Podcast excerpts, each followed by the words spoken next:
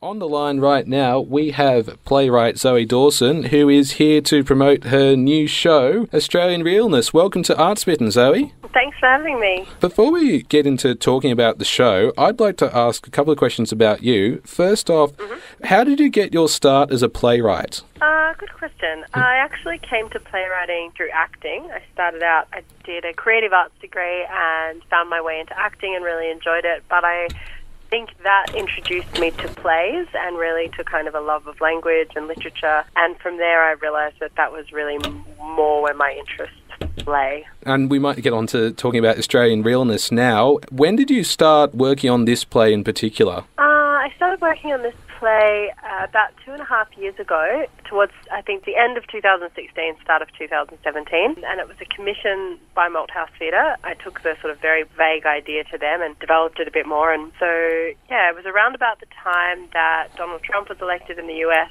and it just felt like it was kind of the right idea at the right time, I think. And the story is set, of course, during the era of John Howard and his rule as prime ministership. Uh, mm-hmm. Why particularly did you decide to set it during that era of Australia? Yeah, good question. Uh, it actually wasn't originally. Uh, it was originally set in modern times, but it was about. I think it was a discovery after a few months of working on the play that it felt like this particular thing that I wanted to explore around class and class identity and class representation did involve going back and looking at the last 20 years and what has happened. And the best way to do that was to actually go back and set the play at a time when it felt to me like there was a real change starting to happen. That just from the research I did in putting the play together, it felt like the dawn of the Howard era and the start of his term in 1997 was a kind of auspicious time where a lot of different things were happening that felt like they were triggering some sort of shift. I'm a bit of a hermit. Like I live under a rock, so, so to speak. Um, what is this play about? So it's a play about two families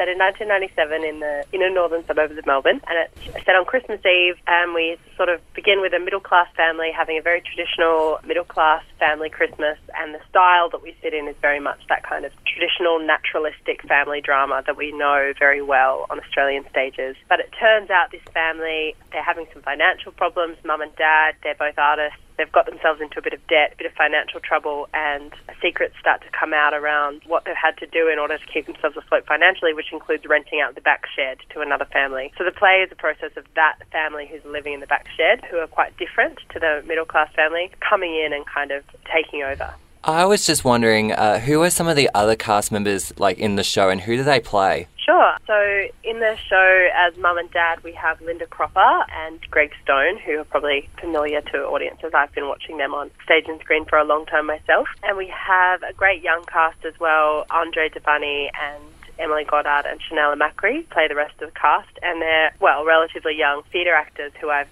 watched work for quite a long time now and who are really incredible. So, you mentioned before about how this was set during the Howard era and how it has a middle class family clashing with sort of these working class or bogan cultures. I would like to know are these characters and experiences based on anything that you've experienced in your own life? Yeah, definitely. It definitely comes from some particular concerns of mine. I've been working in the art sector, I guess, for God, nearly 15 years now, and I come from a working class background. I grew up in regional Victoria, but in order, to, but I moved to Melbourne. I moved into the inner north, and I um, I've been working in the arts for quite a long time, and it has been something that I've been thinking about for a little while now about the things I've done over the past 15 years to cover up my working class background and the kind of gulf that working in this industry has created between my real family and my chosen family, my collaborators and people I work with. And it got me thinking about how theatre in particular and the performing and the visual arts, a kind of class problem I see there where working class, there isn't really attention to a working class audience. And certainly a concern of mine at the moment is a kind of locking out of young working class artists who want to break into the arts, who want to do what I did and what, what I had a lot of opportunities to do mm. 15 years ago. But I see those opportunities closing up and my family certainly don't have much of an interest in going to the theatre and I don't think the theatre has much of an interest in them. So that was definitely there. There's definitely some personal reasons that I wanted to explore this idea. Can I just say on Indulgent Zoey, all three of us are from regional Victoria. So I'm from Bendigo, uh, we've got Hayden and Lachlan from Ballarat. But where in Great. Yeah, where in Victoria are you from, Zoey? I grew up in Seymour. Seymour, so another one So of our kind of like half, yeah, halfway towards all of those places, basically. yeah, so another big regional town. Uh, what were some of the things you noticed when you moved from Seymour to Melbourne, particularly with regard to the arts community? Oh, it was a long time ago now.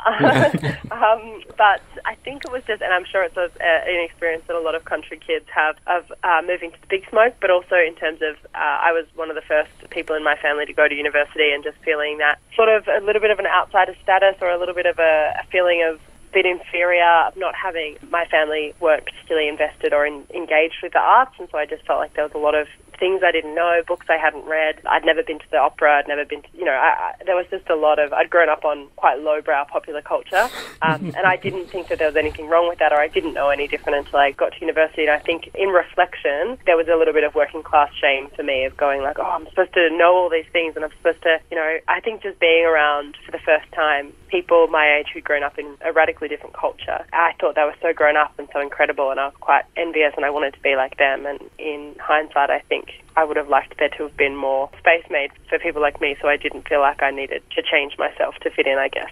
Uh, for those interested in watching your play, uh, when is it on? Uh, we start previews on Friday, so August 16th. We start previews and opening night is next Wednesday, the 21st, and we run until the 8th of September. And one of SYN's own volunteers, Maria, will be going along to review your show, Zoey, so you've got that to look forward to in the future. I would also like to ask you, Zoey, because you mentioned at the beginning of the interview that you approached Malthouse Theatre and they were on board straight away. Why did you approach Malthouse to um, sort of get this play going? Oh, good question. Well, I had some people that I've worked with in the past were working at Malthouse, so I already had a relationship with Declan Greene, who works there as a resident artist. I spoke to him about the idea, and then I met with Matt Lutton, the artistic director, who I have worked with in the past. I think it was just, like I said, it was the right idea at the right time. It was a particular kind of cultural feeling around, I mean, I think it's still happening very much now, but certainly in the last few years it feels like questions of class and class representation, particularly working class representation, have started to come up in the cultural consciousness, and people are more starting to think and talk about class in a way that perhaps we haven't 10 years ago. And I think, yeah, it was just an idea that sort of captured their imagination as a result of what was happening in the world. Absolutely. You mentioned before, Zoey, Declan Greene. He recently put on his own performance, I think it was an adaptation of Wake in Fright at Malthouse. Yeah, which I went along and saw. And Malthouse also did a production of Cloudstreet not too long ago. So it seems to me like Malthouse Theatre, through these plays, they're sort of doing an examination of the Australian psyche. Is that something that you can see happening with your play? Yeah, I think so. I think that's a, that's definitely a line to be drawn. The Australian psyche, yeah, and there was definitely links between um, Declan's amazing production of Wake in Fright and this play, thinking about ideas about class and ideas about masculinity and ideas about uh, examining, yeah, going back to examine parts of our cultural history to think about maybe how we've changed and what's happened in the interim. Yeah, that seems to be a, a part of their season, definitely. I was just wondering, what did you enjoy about writing this play? Oh, good question.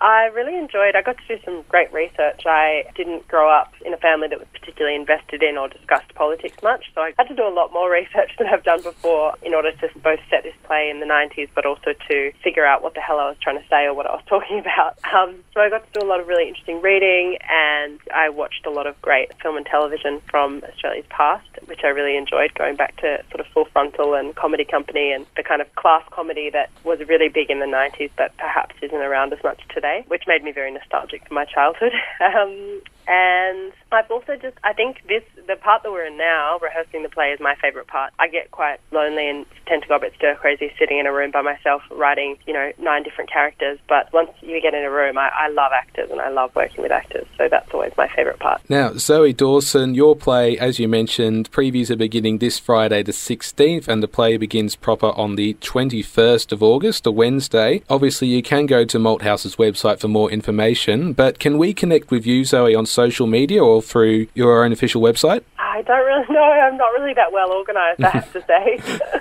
unfortunately. That, that's all right. But anyway, Zoey, we'd like to thank you very much for um, joining us today here on Arts Written. We really do wish you all the best for the upcoming show. And uh, yeah, hopefully we can have you back on again soon. Great. Thank you so much for having me.